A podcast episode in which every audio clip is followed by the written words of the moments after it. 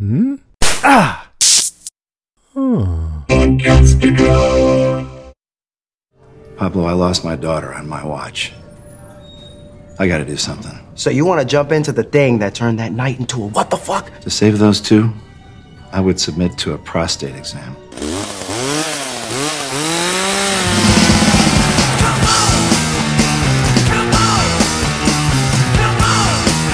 Listen up, you screwheads. You're listening to the Evil Dead Cast. Hey, everybody. Welcome to our podcast. I'm Jason. And I'm Richard. And I'm Chris. And this is the Evil Dead Cast, episode 34. Let's see. We got this one and two more to go. Two more. Aw, sad. Chances are they're the last ones ever, right? Chances are. I heard you guys reporting... Was it last week? Yeah. That there were rumors it might get renewed, but you didn't really have any faith.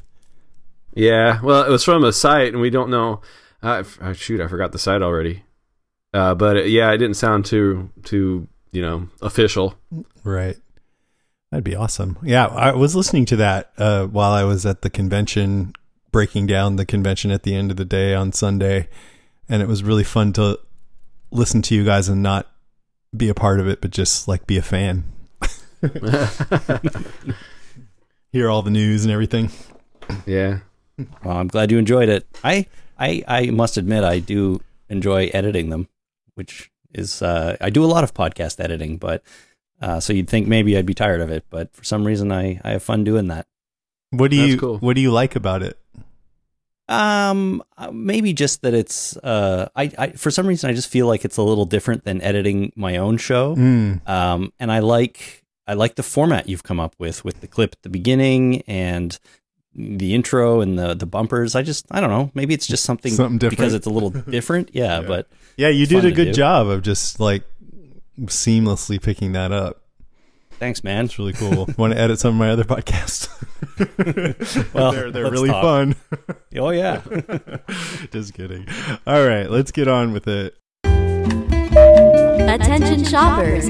Deadcast Top 3 in 5, 4, 3, 2. I swallow your soul. All right, it's our Deadcast Top 3. This week it's our top 3 highlights for Ash versus Evil Dead Season 3, Episode 8, Rifting Apart. Mm. Rich, haven't heard from you much. What did you think overall? Did you like it? Yeah, this episode, it seemed to last about 5 minutes for me because I was so engrossed in what was going on. It went by fast. And it's getting down to the wire, man. I want to see what's next, but at the same time, I don't want the show to end. I know. Sad face. Last week, Chris, you hit it you hit the nail on the head, man, and predicted that our heroes, would have to die to get into the rift, and that's what happened. That was cool. I thought it was totally cool to bring in a little canon. Ash mentioned head. Professor Knowby, from the movies. I thought that was cool too. And then Kelly being left behind, wow, man, that was a sorrowful surprise to me. I was like, what? Oh, yeah. It kind of made sense, but at the same time, I wasn't expecting that. Yeah, it was cool because not everything can go perfect. Yeah. But props to Dalton again. He sacrificed himself for the greater good a second time. This guy's not so bad now, right? Can we get a little love for Dalton here? I mean... I don't think so. That's like the biggest sacrifice anyone could ever make because... It seems like he's going to hell now and will be tormented forever, right? That's what I thought. I don't know. I thought so too. Well, he said it himself. He goes, I feel the next stop is hell. Yeah. And he said, if you see that bitch Ruby or something, tell her I'll see her in hell or something like that. Yeah. But still, Chris doesn't like him. Nope, still don't like him. It's because he kissed Kelly. Huh? I know. She seemed to like it, too. Yeah. Well, she seemed to like him way too much for my liking, actually. That's Get him out of here. Drag him to hell. Yeah, I was bummed to see him come back, and I'm glad to see him gone again. Kill that bastard. I admire you for sticking to your guns. What did you think of the episode? Well, I'm afraid you guys, I think, might have to talk me into liking this one a little bit more because it wasn't one of my favorites. I found it a little less funny than usual. And although I did appreciate the jokes in it a little bit more the second time through, but the tone was a bit different in this one. I found it way more serious than some of the other ones, and that's not necessarily a bad thing, but it did feel a little bit out of place for Ash versus Evil Dead, kind of like a bottle episode, you know, to me. But there was definitely some cool stuff about it. I'll talk about the place, the dead place inside the rift there and so on. But mostly I think it felt a bit abrupt, kind of like, and I know we have 2 more episodes to go, so I think there's some stuff to come that will flesh it out a little bit, but they were in and out of that Deadlands, I think it's called, awfully quick. So overall, yeah, not my favorite, but I can find some stuff to like, and as it goes, I'm sure by the end of the podcast, I'll be a little more on board. Yeah, I hope anyway. Yeah, I was thinking kind of along the lines of what you were just saying, that this episode felt like what we were maybe thinking was going to be the climax of the season, because we're waiting for Ruby to try to get Brandy to kill Ash, and we're waiting for all of them to go inside this rift dimension and do something.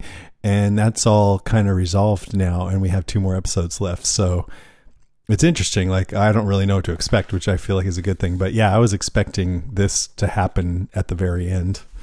Yeah, that's kind of it. But and you're right. I mean, not really knowing what's going to happen now towards the end is a good thing. Like, I don't want... I want to be surprised, right? So that's fine. But yeah, it's sort of, they went in, they came out, and I know Kelly's still stuck there, and that's definitely interesting, and I am excited to find out what happens with that. But you know, who knows? I don't. Maybe they all have to go back in now or something instead of just Ash. Well, the things you were saying about the tone actually lead into my number 3, so I'm just going to start. If you guys don't mind. So number 3 is the mood, which there wasn't just one mood, but I felt myself really moved in different ways throughout. I feel like, yeah, it started out really grave, more than maybe we've ever seen. Ash and Pablo are driving in the ambulance, and Ash says, "Just like old times, huh?"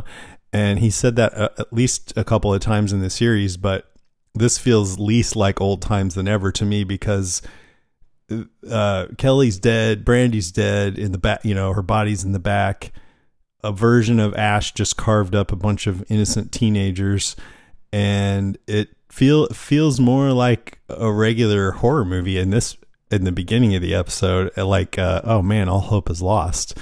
And I actually kind of liked that, but I could see where it might feel a little bit jarring.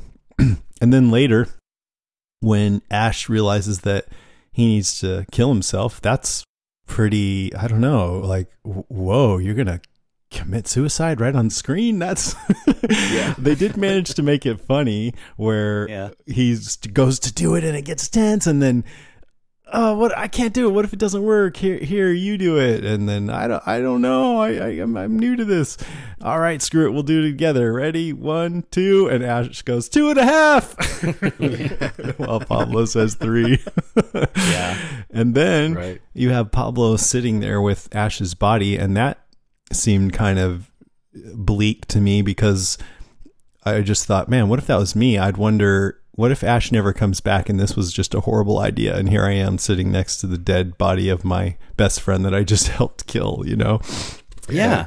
I mean, that was it. He was kind of sad there, and he didn't know if anything was working. So all those things you've mentioned are sort of what got me a little bit down on it, and just Ash being genuinely sad about Brandy being dead. And, you know, on one hand, I'm glad he is, because he wouldn't be a very good character if he wasn't upset about his daughter dying, but it was different. And it kind of made me feel a little bit off about the whole thing. Here's one thing that might change your mind a little, maybe not, but the fact that they do feel bad, that Pablo feels bad and Ash feels bad, makes the show feel like it has a little more stakes than usual, because these characters actually do care about each other, you know? And so when something bad happens, the tone of this the episode changes. Whereas like, yeah, if you just said it, like you just said, if it didn't change, then it would feel really frivolous, you know? Yeah. But on the other hand, I mean, when they realize, okay, we can all just go into this other dimension, it almost took away from the stakes a little bit to me. I still liked it, but they're all dead and yet they're still able to work together to win. And it made me feel like, well, if, you know, it seems like the only way to get into this limbo dimension or whatever it is, the Deadlands, is if you're killed by the evil, that it would probably be better to be killed by the evil than any other way, because at least you'd have a chance to come back to life, which Ash and Brandy end up doing. Yeah, you're not dead. You're just Deadlands half dead. Mostly dead, yeah. Half dead. Purgatory. And then just the last thing about mood, this whole Deadlands was pretty cool. I liked the green mistiness of it. It kind of reminded me of the Upside Down from Stranger Things a little bit. Totally. And the weirdness of doors leading to different places, and the weird shadow creature that made clicky noises and rose out of the ground with smoke kind of falling off of it was really spooky and cool. And then the black, like, scaly hands pulling people down and all this stuff. And them not really knowing how it worked. I just like other dimensional kind of things where people are kind of out of their depth. And then when the Ash's car gets dragged down and then comes bursting out with kick out the jams on the fucker, you know, that turned the tone around for me. Like, by the end of the episode, I was feeling pretty great about the whole thing. So that's another reason why I you know, I'm okay with the graveness at the beginning, because they managed to end it on a higher note, sort of. I mean, it's scary for Kelly, but still they managed, you know, he managed to save his daughter. So that was kind of a feel good moment for me. Yeah, I would agree with that. It did end a little bit more feel good. But Jason, do you mind if I jump into my number three? Yeah, I'm done. Basically, it is sort of the Deadlands in general, too. And a lot of the things you just ran through, I liked about it. You know, the green fog everywhere. I thought it looked really cool and creepy.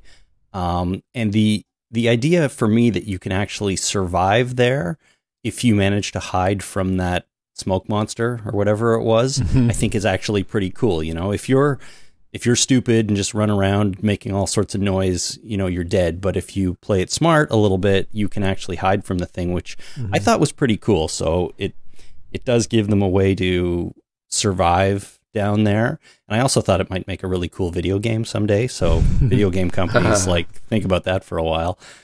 The shadow monster or smoke monster was great. The hands coming up, as you mentioned, I thought was definitely really creepy when it was pulling a person down. I have different feelings about the car, but I might get to that later.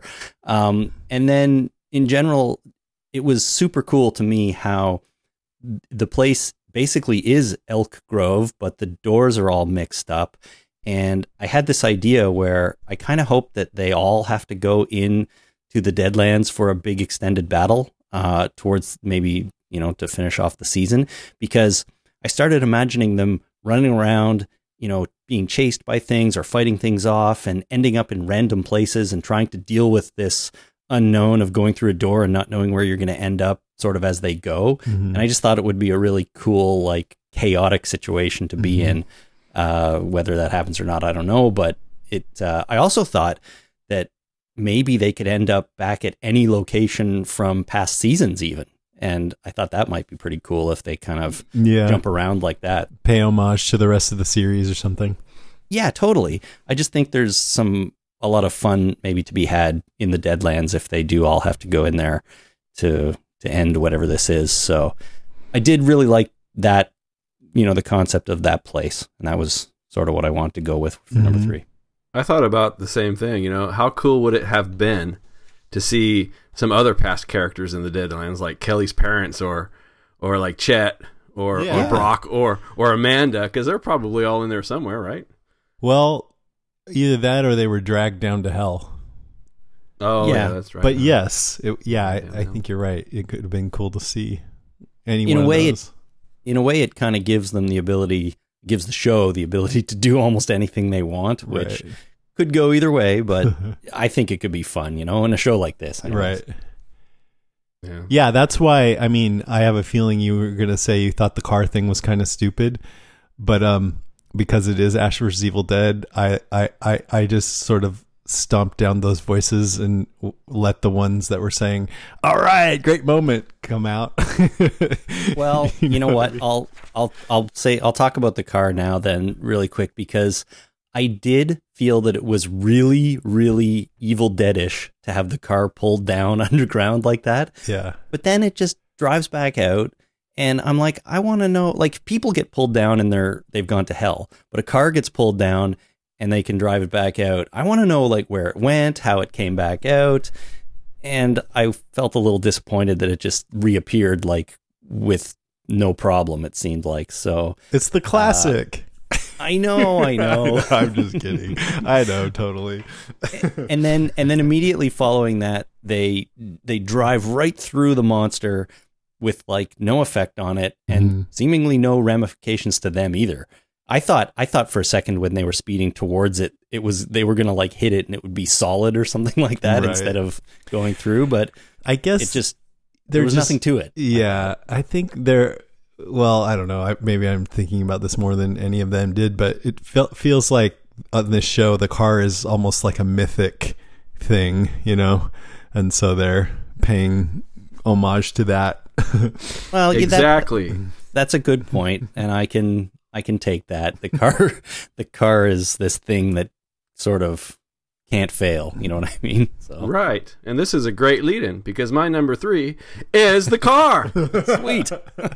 The Oldsmobile Delta 88. It's back, baby.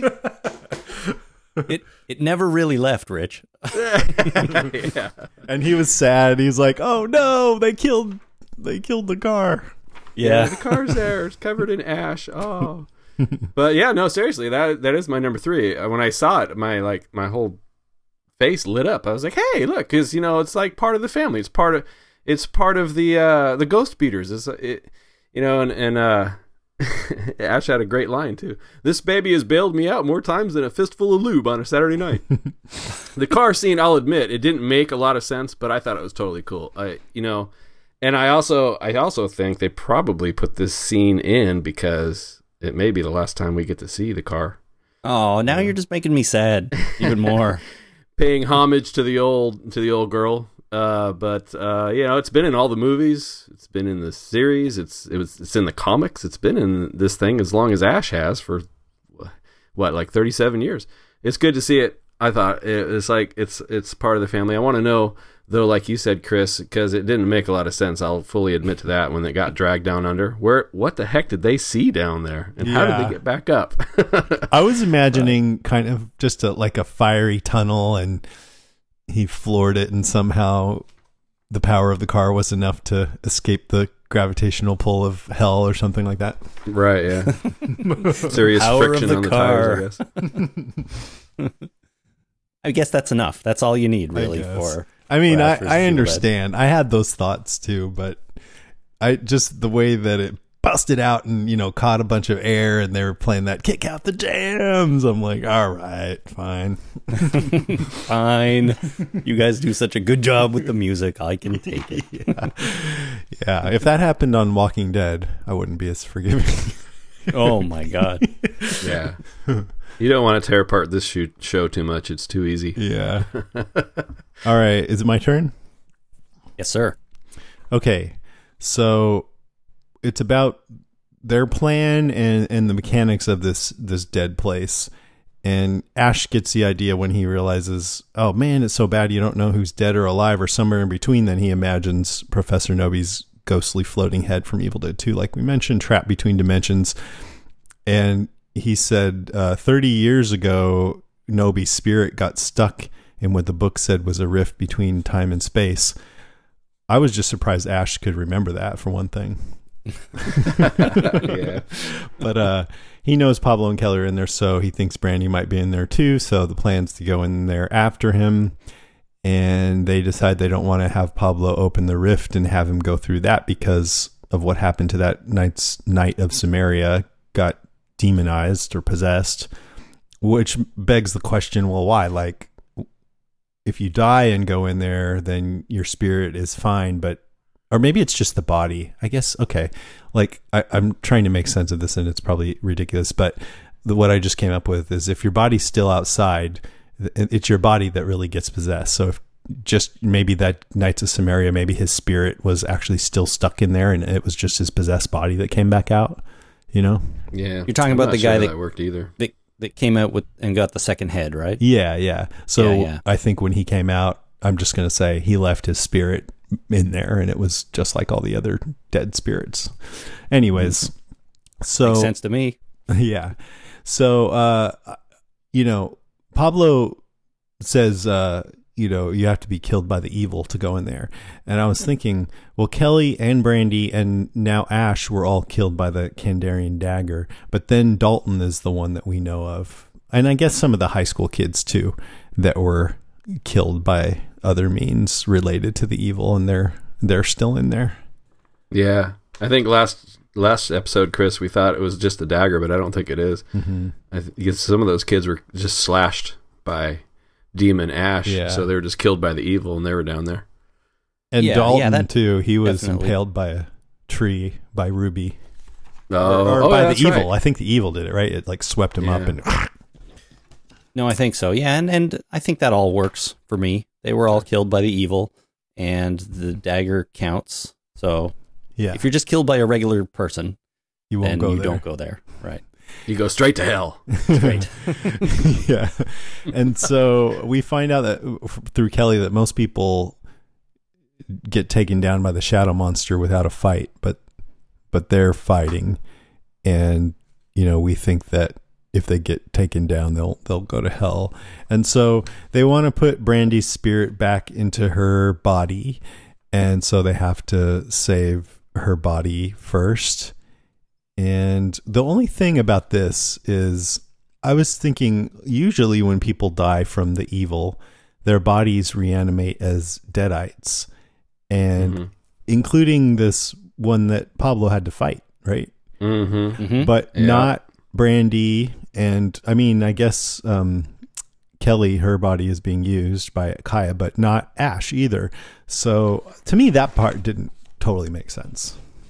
Yeah, I wrote the same thing. I'm a little confused on why the corpse that Ash and Pablo brought down with them into the cellar turned into a deadite, but Brandy didn't. Yeah. They're both died around the same time. Yeah. And I was thinking that maybe you would only turn into deadite if your spirit in the Deadlands got dragged down. But then I remembered that Dalton had not got dragged down yet, and his body turned into a deadite. Mm-hmm. So, whatever. Yeah. There's a couple other mechanics. So Kelly encountered that barrier. I just assume that's because her body is occupied, right? Right. Yeah, she can't come back. That's what I thought, yeah. She can't come back because her body's in use and it Kaya needs to get out of there. Ash's plan is to find the cellar in the dead place and jump through a rift that Pablo opens. But I'm like, how did he know that this other world was a kind of a weird copy of ours? Where he could find that cellar before he went down there. Yeah, I'm not sure he knew that. And then, okay, I said last a while ago, but this actually is the last. So Ash and Brandy, they both died and they came back to life, and it makes me sort of wonder, well, can't Pablo just like save them from now on if they ever get killed by the evil? Just make another rift and have them come out. I guess, yeah, he can just open it seemingly anytime he wants. So if they're in there, they just have to get to it. And they can come right back out. Yeah, maybe. I think he can only communicate with them, though. Because didn't that guy come back out? I don't think you can pass through it if you're alive. No, but all I'm saying is if Ash dies by the evil, like he did in this episode, then Pablo can just open up the rift and Ash can jump right back out again. Oh. Yeah, I suppose so, huh? I had a note about Ash himself. He's the chosen one, right? So if he commits Harry-Carry or if he dies by any other means, wouldn't that like set off some alarms or some celebrations or something down there in Deadland, or maybe even with Ruby? You think Ruby would know about that, right? Yeah, because Ruby's plan failed. She was trying to get Brandy to kill Ash, and Brandy didn't kill Ash. Brandy ended up dying, but then Ash killed himself. So I wonder if, I guess that didn't count. Yeah, I don't know. Well, Ruby's plan is my next point, actually, because it's just in the scene at the end. You know, we have Kaya dragging Zoe into the house there, and at first Ruby and Zoe seem really distressed that their plan didn't work. Like, oh crap, we failed. You know, what are we going to do now? And then suddenly Ruby realizes that Zoe's there, and her eyes go all black, which I thought was pretty cool. But and she realizes that, you know, there's some other plan they can take, and with Zoe's help. What does she say? She's going to use her to change their destiny or something. That's right. Yeah, yeah. And I know we don't have any details on this yet, but for me, it sort of felt like it was too easy. Like they had no idea what to do, and then all of a sudden Zoe shows up, and now they've got plan B suddenly. And I started thinking to myself, well, how many angles do they have to work here? How many approaches can they take to this? Because it seemed like all season we had this one and it failed. And I'm not saying, you know, that should have been it, but it just seemed like suddenly there was something else to do, and now that's what the last two episodes are going to be about. Mm-hmm. So I must admit, I didn't love that part either. And maybe I will. Maybe when I find out about it towards the end of the season as it wraps up, it'll be awesome. But right now, I kind of feel like they're sort of changing it up on us for, you know, no reason, but just kind of out of nowhere. They're like, oh, wait, we had two more episodes left. Oh, shit. It's a device, you see. They're going to come up with a plan. Yeah. It's not going to work. It's going to screw everything up, and Evil's going to die, and Ash is going to win. Either that, or Evil's going to win and take over the world. Dope. Definitely one or the other. You never know. Yeah, and maybe like we talked about last week, the show will continue without Ash, huh? That'd be nuts. Yeah. That would be, I don't think I'm on board for that. I really don't. Right. Yeah, I don't think that's going to happen. Not because, you know, Bruce has been saying, you know, things that make us think he doesn't want to do it anymore or whatever. Basically, he would still do it, I think, if the show got renewed. He's just saying, if it doesn't, then I'm not going to play Ash and other things, right? If there's a season 4, Bruce is down to do it, I think. But if there's not a season 4, that's because they're canceling the show because it doesn't get enough viewers. So I just don't see a scenario in which the show goes on without Bruce. No, I agree. I don't really either. And when he was Rich last week, when we were talking about him making comments about Ash not making it, now I feel like he was just kind of teasing us a little bit, saying, yeah, Ash is going to die. And like, guess what happens in this episode? Ash technically dies for a while and comes back, right? So I think he was just, you know, talking out of his ass a little bit there, knowing what was coming up. Yanking our chain, yeah. Exactly. It's hilarious. Yeah. Rich. Number 2. Number 2, Pablo. Pablo was my number 2. I you know, they had a nice little focus on Pablo in this episode. I like how Pablo is the key to this whole thing. Like literally, like he's the key. He can open the rift between the two worlds. He's the key master, you know. Mm-hmm. And he was also the only one of the Ghost Beaters alive for a while. Yeah, right. For just a few minutes there, he was like the only one. It's got in his ability, you know. It's got Ruby and Kaya, like we were just talking about, super worried about the Dark Ones because they're like shitting their pants about the Dark Ones. They're gonna get killed, I guess. So they're coming up with that alternate plan, like Chris said. It also allows him to communicate with the dead. It gives him a chance to bring the dead back to the living. He's got some pretty cool powers, I thought Pablo did. And then he's got that fight with the Deadite. You know, all mechanics aside, not sure how that poor kid became a Deadite. And Ash's daughter did not, but it was still a cool fight. First time I think I've ever seen death by paint shaker. That was pretty cool. You know what? I really liked that because it was so gruesome, and the look on his face was just like, fuck you. And then when he was done, he goes, it's Brujo Especial, bitch. Bitch, yeah. I like how his bitch was like an afterthought. But he had kind of a sick look on his face the whole time. Yeah. You know, as much as I enjoyed the actual fight, and man, I feel super negative on this one. I'm sorry, guys. But as much as I enjoyed the actual fight, in the back of my mind, I couldn't help but think, all right, this whole thing is just here so Pablo has something to do in this episode instead of just sit in the basement beside Ash's dead body.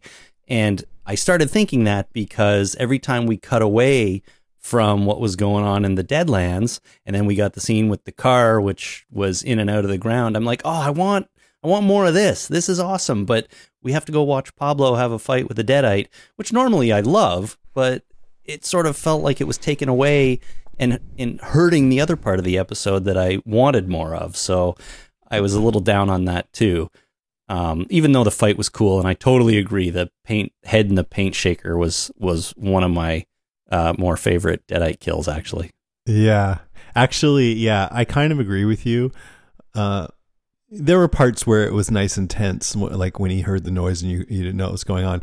But I did feel like, yeah, they're just trying to give Pablo something to do, but the paint shaker thing made it worth it for me. Yeah, it did. That's how I felt.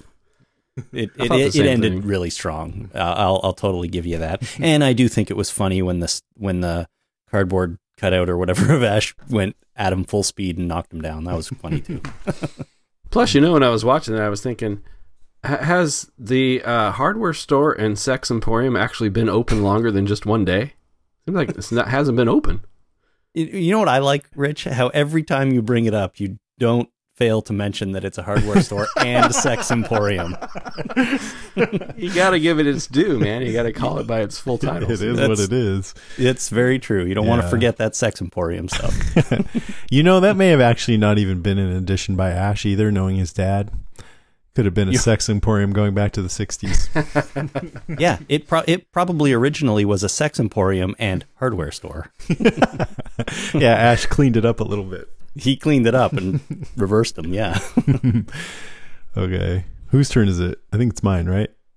I think so, yeah. Yeah. Okay. I was just noticing that, one thing I really like about this episode is Ash, when the series started out, he's not sure he's a lone wolf, and we've seen him become close friends with Ruby and Pablo throughout the whole thing, and then now we've seen him trying to be a really good dad, and I mean trying anyway.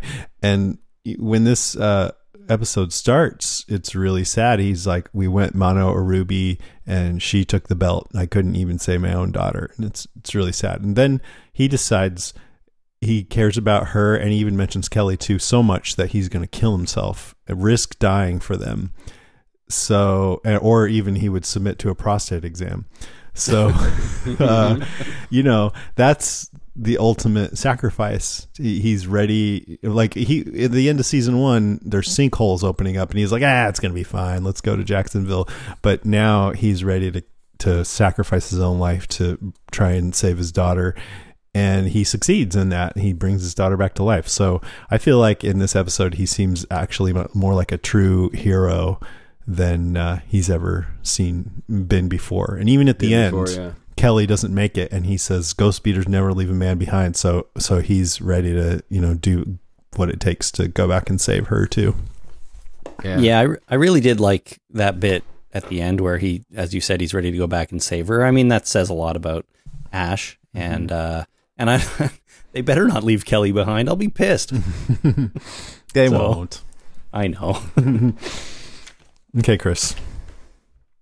Okay, so for my final point, we've talked about a lot of my stuff, but I'll do maybe a couple of smaller ones here. Dalton, as I said off the top, I still don't like him, and I was... I'm like, oh, look, they're just trying to make him a hero here. So he goes out and has a big hero's death and sacrifices himself. But I was just kind of glad he's dead. The kiss annoyed me. And it also annoyed me how sad Kelly seemed when he died. I'm just like, come on. She barely knows this guy. And Pablo's right there. Well, that made me think that she probably was banging him. Well, the way they were. Seems like yeah. It. Maybe only once they both got in the Deadlands that started. I don't know, but she seemed pretty upset. Mm-hmm. My favorite part involving Dalton, though, was when Ash runs into them in the bar in the Deadlands, and he says he came to save everybody, but the jury's out on Darwin here. Yeah, I just think it's funny how he gets the name wrong. That's always good. So I don't think we'll see Dalton anymore, and I'm okay with that. Yeah, I don't think so. Until we're in hell. Until we're in hell, yeah, if we get all the way there. And then kind of unrelated to that, something else that drove me a little bit crazy. And that is near the beginning when they're still in the school, there's a cop walking through the school and he says, expand the search for Ash Williams to state lines. And he seemed very serious. And then we find out that Ash is like right there behind one wall. It's like he's, you know, they haven't even found him. They basically let him just walk out of the school and he drives out in the coroner's van with the sirens blaring right past all these police officers. He goes straight to his hardware store and they don't even come looking for him. And I'm like, oh, this is, come on. I mean, don't make it so easy, you know? And I couldn't help but think that the whole time. And then they're like Roscoe and Enos from Dukes of Hazzard. They're the worst cops ever. And then I realized, you know, if Pablo needed to do something, maybe he could have dealt with the police showing up or something like that instead of fighting the Deadite. Maybe that wouldn't have been as exciting because the Deadite is more fun to watch, but I would have at least felt like the cops were doing something. I did like that how Ash went out of his way after he locked the ambulance doors to flip off the ambulance driver before he Yeah, the way he did it was hilarious. Yeah, but the guy's right there and he doesn't like turn around to his boss and be like, we better go to that guy's house and look for him. Right. Place of work. I think you're forgetting Ash is the chosen one, man. Sorry, I know. I think it's pretty funny. Actually, I didn't catch that, but the cops were saying we need to expand the search to state lines. Yeah. I think that's sort of an acknowledgement that it's kind of silly within the show, you know? It is. I mean, Ash would be like, there'd be a massive manhunt for this guy at this point, right? Because they think he murdered all these kids in the high school and all the other stuff they think he has done. But even last episode, he was at the dance and a cop stared right at him and he just kind of ducked down. And then the cop didn't go after him. Yeah, it's like, who was that? Was that Ashy Slashy? Yeah. If the police can't see him, it's like he's not there. You know? Cover his face. Yeah. So, anyways, that's most of what I've got for my number one, I guess. Richard. Wow. You know, I'm still thinking about Kelly and Dalton bumping uglies down there in the Deadlands. Yeah. Wow. I don't know how that would work out. Doesn't seem like the most ideal place to get it on, but hey, you know, you take what you can get. Right. Yeah. Yeah, you're about to potentially go to hell. Yeah, well, that's true. Yeah, you put that old line on the girl, huh? You know, this could be the last time we ever see each other. I'm about to ship out to hell, and I don't want to forget you, baby.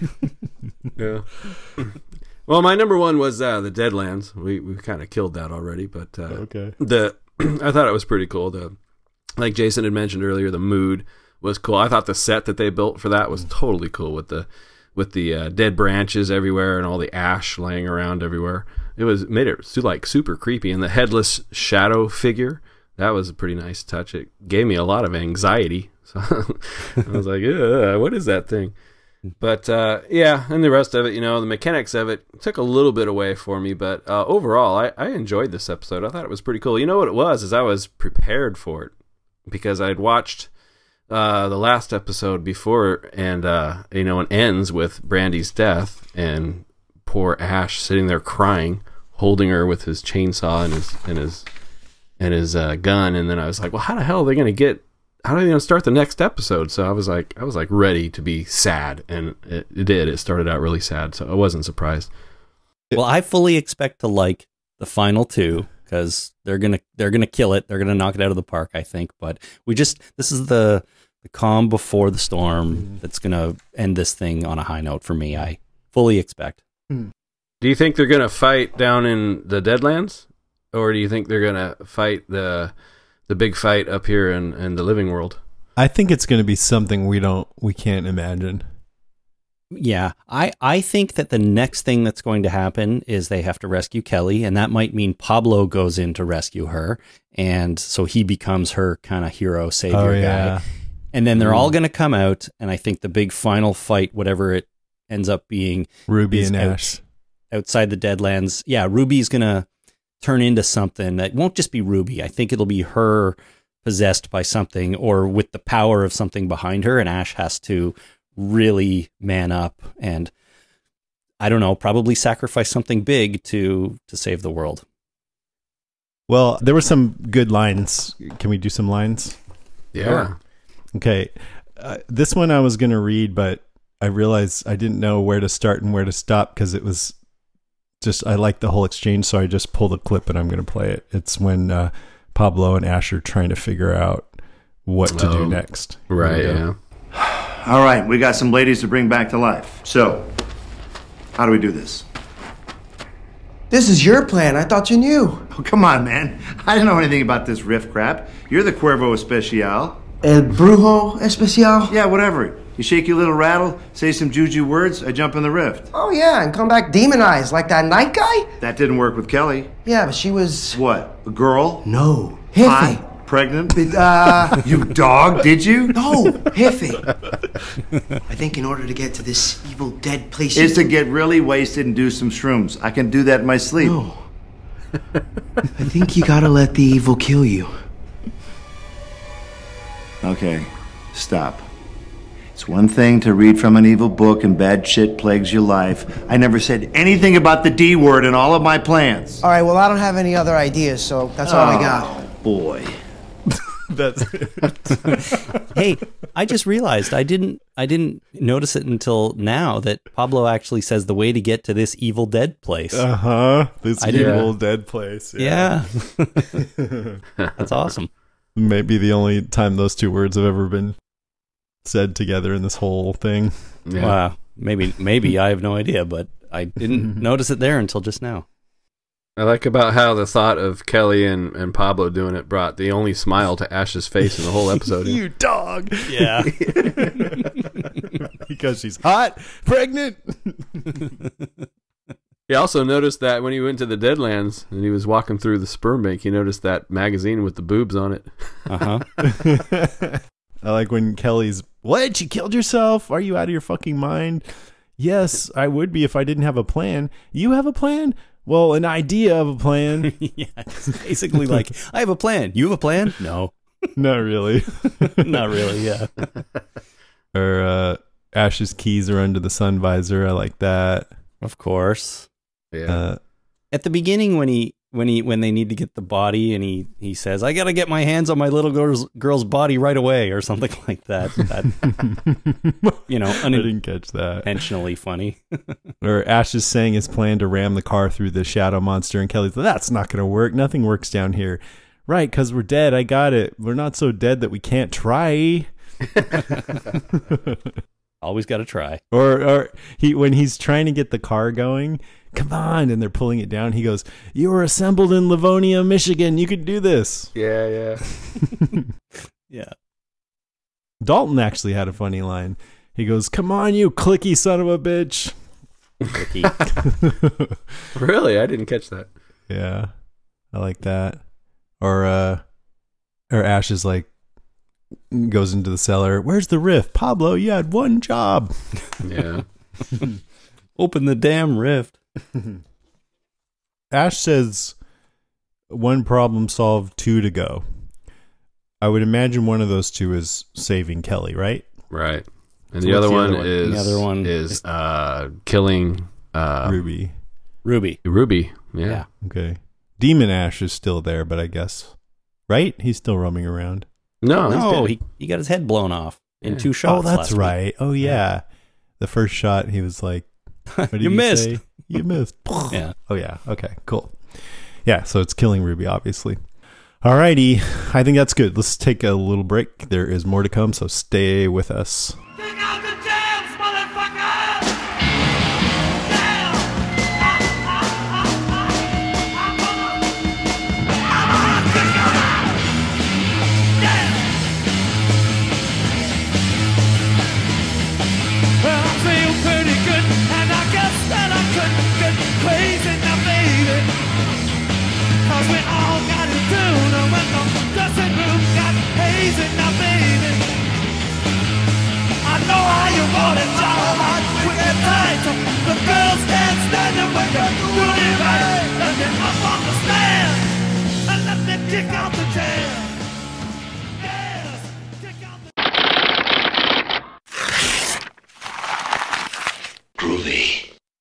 All right, guys, it is time for some news about Evil Dead. And the first item I have here is the fact that everyone was reporting on the ratings for last week's episode and how much of a massive drop they took in 1 week.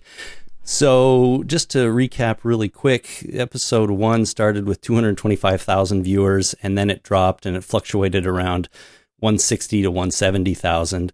But then episode 6 was back up to 196,000 viewers, but episode 7 lost 60,000 viewers from 6 to 7 and went down to 136. So what? Yeah, 136,000 viewers. 1/3 of the total viewers disappeared for episode 7. And what was episode 6? 196,000. But I mean, what happened? Did that like turn people off? I can't remember. It was before the dance. It was, well, Kelly died at the end of that one, right? Or sort of died. And I wonder if people were upset about that. Maybe, yeah. Yeah, so it's not like the dance is the thing that turned people off and then they didn't turn out for this week. Well, you know, we don't know that yet. Yeah. Right. But I think maybe it was the Kelly death at the end of 6 and people are like, that's it. We're done, but it's the lowest ratings or lowest number of viewers they've ever had, and it was the single like biggest drop all at once. So it's kind of not a good sign, but that's crazy because you know, I mean, I guess I don't really know, but I don't know anyone who's into the show that's ever said, "Oh, you know what? It's not that good anymore." Everyone I know that's into it loves it. Yeah, 100%. And people who watch it.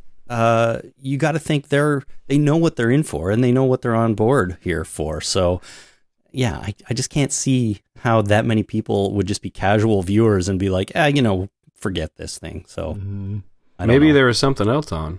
Was there something else on that everybody wanted to watch? Last Sunday? I don't know. I couldn't tell you. Not like it was good. The Oscars or something like that, right? So, right. Yeah. Who knows? Anyways, it's a huge drop and probably a bad sign, but hey, maybe the rumors are true. We're already talking in the hundreds of thousands and not the millions. Oh, yeah. Exactly. It's, yeah, it's, they're strangely low numbers based on the ratings I'm used to talking about, you know, for other shows, but, you know, you have to compare the show to itself a certain degree. And so, anyways. Pretty big drop. I think it's awesome that they obviously love this show, the creators and the actors, and they're putting their all into it, even though the ratings aren't great. We're doing this podcast, even though it's just costing us money, basically, and time. But we love the show, and I just enjoy kicking back and talking with you guys about it. Absolutely. Yeah. You know, sometimes I feel like I would be, I'd be doing this even if there wasn't like an Evil Dead show, but you know, it's just fun to do no matter what. So yeah. And it makes you like the show better. Usually it does. Yeah. It's usually it does. Okay. It was recently the 35th anniversary of the original Evil Dead movie. So Movie Phone published an article called 13 Things You Never Knew About the Evil Dead on its 35th anniversary. And there's a few things in here that are pretty fun. So I pulled out a couple of them here. The first one is something you guys probably already know, that, of course, Evil Dead was based on a 30-minute short film called Within the Woods that Sam Raimi made, almost as a proof of concept, sort of, for the movie to try and get some funding for it. Mm-hmm. But what I didn't know is that one of the Coen brothers, Joel Coen, worked as an assistant editor on that film. And he said that it was sort of an inspiration to him later on when him and his brother Ethan were trying to get financing for their first film, which was called Blood Simple. So the Coen brothers got their start, or at least one of them, on the original Evil Dead short movie Within the Woods. I thought it was pretty cool. That's cool. I think I have that. Somebody sent me a copy, but I haven't watched it, which is crazy. I need to watch it. Whoa, man, you got to do that. Yeah. And then... tell us about it. Several alternate titles apparently were considered for Evil Dead, including Book of the Dead, which is, you know, something you could probably see them using. one called Blood Flood. It sounds ridiculous. And then my favorite, These Bitches Are Witches. Just for the rhyming, if nothing else. So, you know, I think Evil Dead is probably the way to go there, but those were entertaining. According to the article, the movie is still banned in some countries because of its graphic content. So, you know, all these years later, there are some places where technically you can't get it or can't see it. And along those lines, Raimi himself even apparently has admitted that he regrets including the scene where Cheryl is assaulted by a demonic tree. So that's one of the, twice, but that's one of the reasons I think it remains, you know, unavailable in some places. So he may have made a different choice there. According to the article, given its remote location, Raimi and his cast and crew had to live in the cabin for the duration of filming, and apparently being in such cramped conditions only heightened tensions on set, especially because the cabin lacked any internal plumbing. So if you can imagine a whole film crew, sort of probably some of them living in tents and some of them living in the actual cabin, were just getting more and more annoyed with each other and had, you know, nowhere to take a decent shower or a decent crap, probably. So must have been the fun. Body odor must have been righteous, huh? Oh, must have been just incredible. Yeah. So that's crazy, because I already thought they made the cabin look way too much bigger on the inside than it seemed on the outside. Now, you know, there's a whole film crew like living in there. Yeah, probably just sleeping on the floor and everyone getting grumpier and grumpier. So that sounds fun. And then finally, apparently, there have been a number of unofficial Evil Dead sequels produced by Italian filmmaker Joe D'Amato, including 1988's Ghost House and another one of his called Witchery.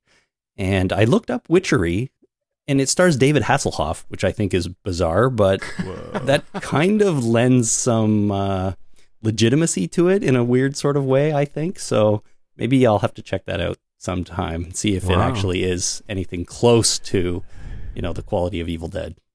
Is it with Ash or just Deadites and stuff? No, I don't think it's with Ash. It's just sort of inspired by it and with Deadites and stuff. Yeah. Right. But David Hasselhoff blew my mind. David Hasselhoff is Ash.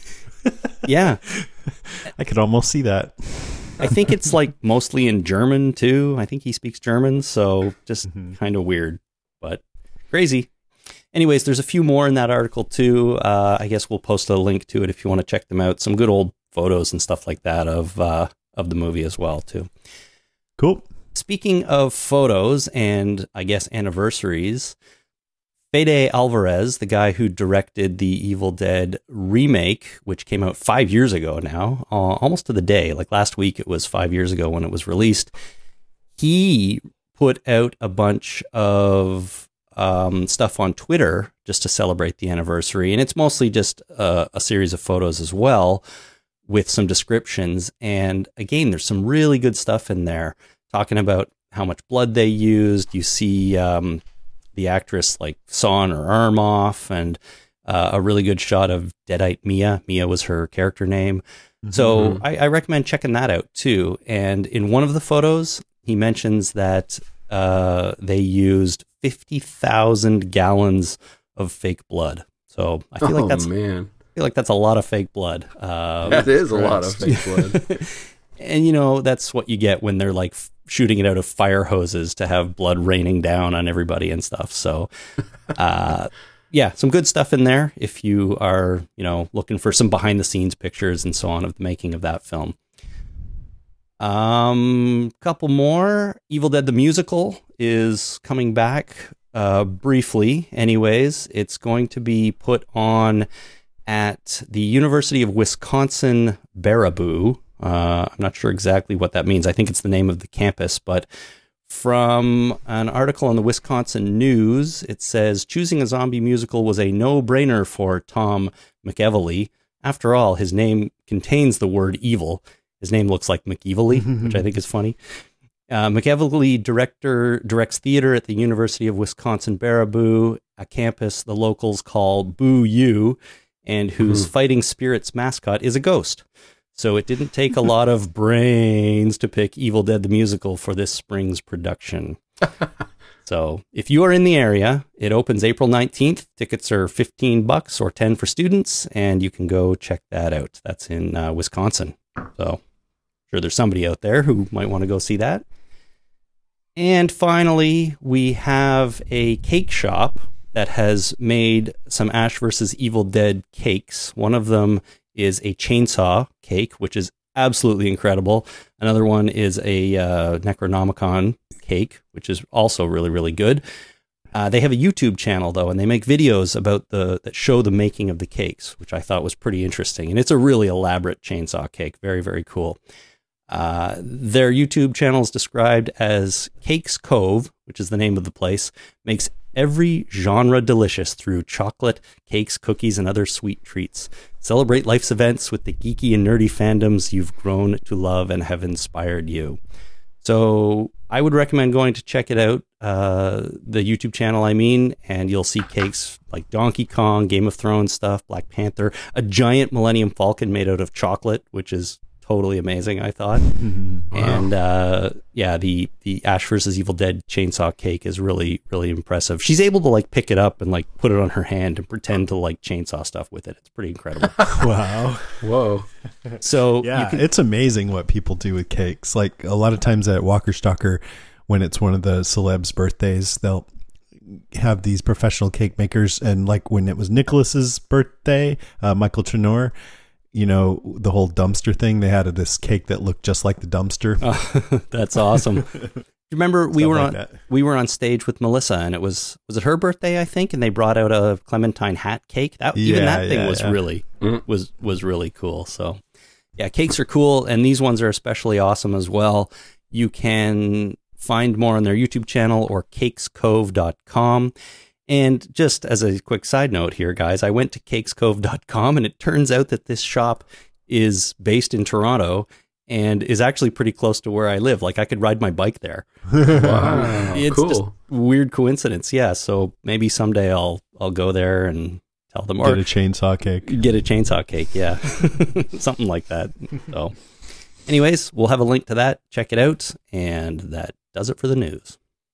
Awesome. All right, let's get into listener feedback. Chris, you want to go first? Sure. The first one comes from Steve Brown. Wow, great ep. Shit got dark quick. Looks like we get to travel to the Ash versus Evil Dead version of the Upside Down. I was glad that the Ash versus Ash fight did not follow the same way it did before. Mm. So this is last week's. Yes. With, yeah.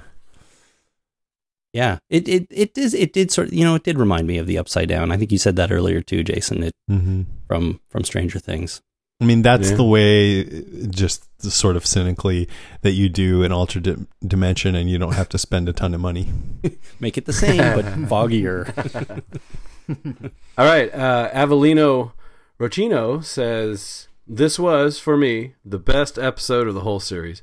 It was the bloodiest and the most serious. Aside from the typical Ash one-liners, of which there were only a few, this episode was completely serious. I think the darker tone reflects just how far over their heads Ash and the Ghost Beaters are in this year's arc. This is the culmination of Ruby's centuries' worth of planning, and this year she has grown into an adversary far more dangerous than any of the past demons Ash and friends have faced before.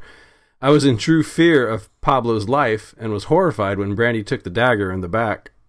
I like how not all was as it seemed, because there's now a small chance of rescuing the two girls. P.S. Just listen to the latest podcast episode. I just wanted to mention to Rich and Chris that Demon Spawn Ash grew up eating human flesh like those travelers Ruby captured. For that reason, he was snacking on the students. Another great EDC episode, guys. Yeah, he was. That's right. And now that I think about it, I think Avellino posted this on the Facebook page, and I responded to him. Yeah. So totally good point. I'm glad he mentioned that, because Rich, you and I totally forgot and didn't figure it out in the time, but it makes It's like, why was he eating them? It's like, oh, that's what he eats. That's what he does. Yeah. He was hungry. Very simple, really. Megan Ludwig writes, great episode, Rich and Chris. I really like this episode and have enjoyed where the season is going, even though it has been dark. Thank you, Chris, for putting into words how I felt about the school scene. Perhaps it's being a high school teacher. Trust me, I get the Carrie throwback, but I was bothered and couldn't explain it. Rich, you need to get out of junior high and come to one of my high school dances. I don't know. I think she's asking you out. Anyway, love the episode and excited to see where this goes. Again, great job, guys. Well, thanks, Megan. Nice. Yeah. And I'm glad I could, I don't know, bring something to, or explain, not explain, but, you know, bring something up for you. So I forgot to put this in the agenda, but we, invited all of our listeners to please send us recordings of themselves reenacting any scene from Ash versus Evil Dead, and our good friend Steve Brown has taken us up on this. So I have a file here I'm about to play. I have not listened to it, so we're all going to get to hear it. I'm excited. Here we go. All right.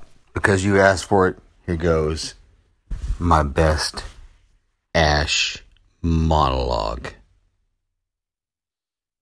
It's Rosewood, hand carved by Italian artisans. You know how people say you shouldn't put your hand in front of a speeding train? Well, what those people don't know is that sometimes there's an 8-year-old boy stuck on the tracks. In a lot of ways, he saved me. But yeah, I saved him from certain death 30 years ago to this day. But losing my clumsy old meat hook wasn't too big of a price to pay. But I do like to honor it every year by getting blackout drunk. Care to join me? And that's my Ash. A little bit of Southern twang, maybe. But anyway, from episode 1, El Jefe. Hope it meets your approval. Thanks. Yes, Steve Brown, awesome. Ladies and gentlemen, that was amazing. That was cool. Good. Ash with a twang, I love it. Yep, awesome. Brought it all back. It just brought me right back into that bar, and then I remembered what happened next. Ash spanking this chick's ass. She turns into a deadite. He keeps on going. Yeah. Now we need to have a round of pink fucks. Thanks, Steve. That was awesome. You're a brave soul. Hopefully people will realize how much fun that was and send in their own too. Loved it. Next, what do we have next week, Rich? Next week is called Judgment Day. Chainsaw-handed demon hunter Ash returns to action when Elk Grove is threatened by a deadite epidemic. Ooh. Pablo's role as Brujo Especial has him straddle the worlds of good and evil to keep the rift open for Ash to save Brandy and Kelly. Save Brandy again? That seems strange, yeah. Mm. Well, she's always going to be in trouble.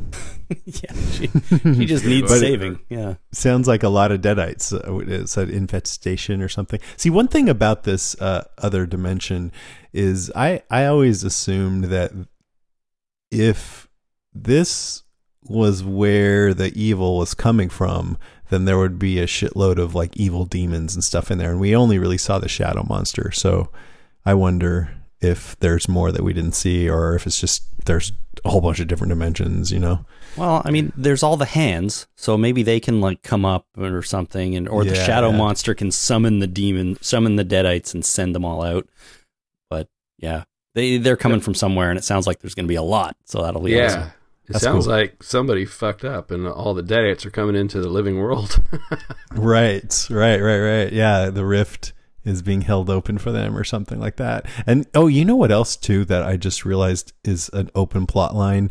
They've been talking about the dark ones coming through. And so I think we're going to see something with that, maybe in the finale. Oh, yeah. For sure.